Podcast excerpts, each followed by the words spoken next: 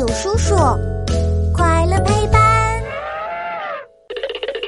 酱油是怎么做出来的？当当当！欢迎来到我们的为什么时间。嘘，开始啦！小朋友，你见过酱油吗？酱油长得黑黑的，味道咸咸的。妈妈每次做红烧肉还有酱鸡爪的时候，都会放上一点儿。好奇的小朋友可能会问啦：黑乎乎的酱油到底是用什么东西做的呀？呵呵，说出来肯定会让你大吃一惊。酱油是用黄豆做的。啊，黄豆。黄豆是怎么变成酱油的呢？嘿嘿，跟我一起了解一下酱油的制作过程吧。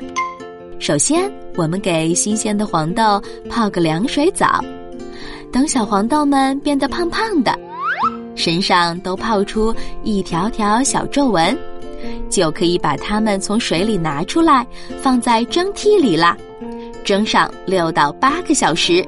等蒸好后的黄豆变得凉凉的，就把黄豆送进专门的房间里发酵变深啦。慢慢的，黄豆身上会变出黄绿色的曲霉和酵母菌，就需要把黄豆加水搅拌。等黄豆吸饱水分，再继续发酵。等黄豆，嗯，闻上去有一股酱油味儿，黄豆就能换新地方住啦。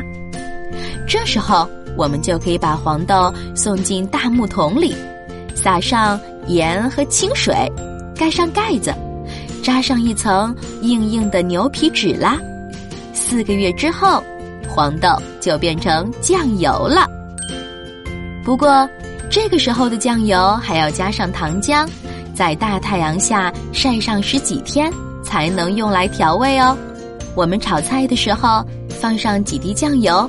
做出来的菜不仅颜色好看，味道还特别鲜美，让人吃了还想吃。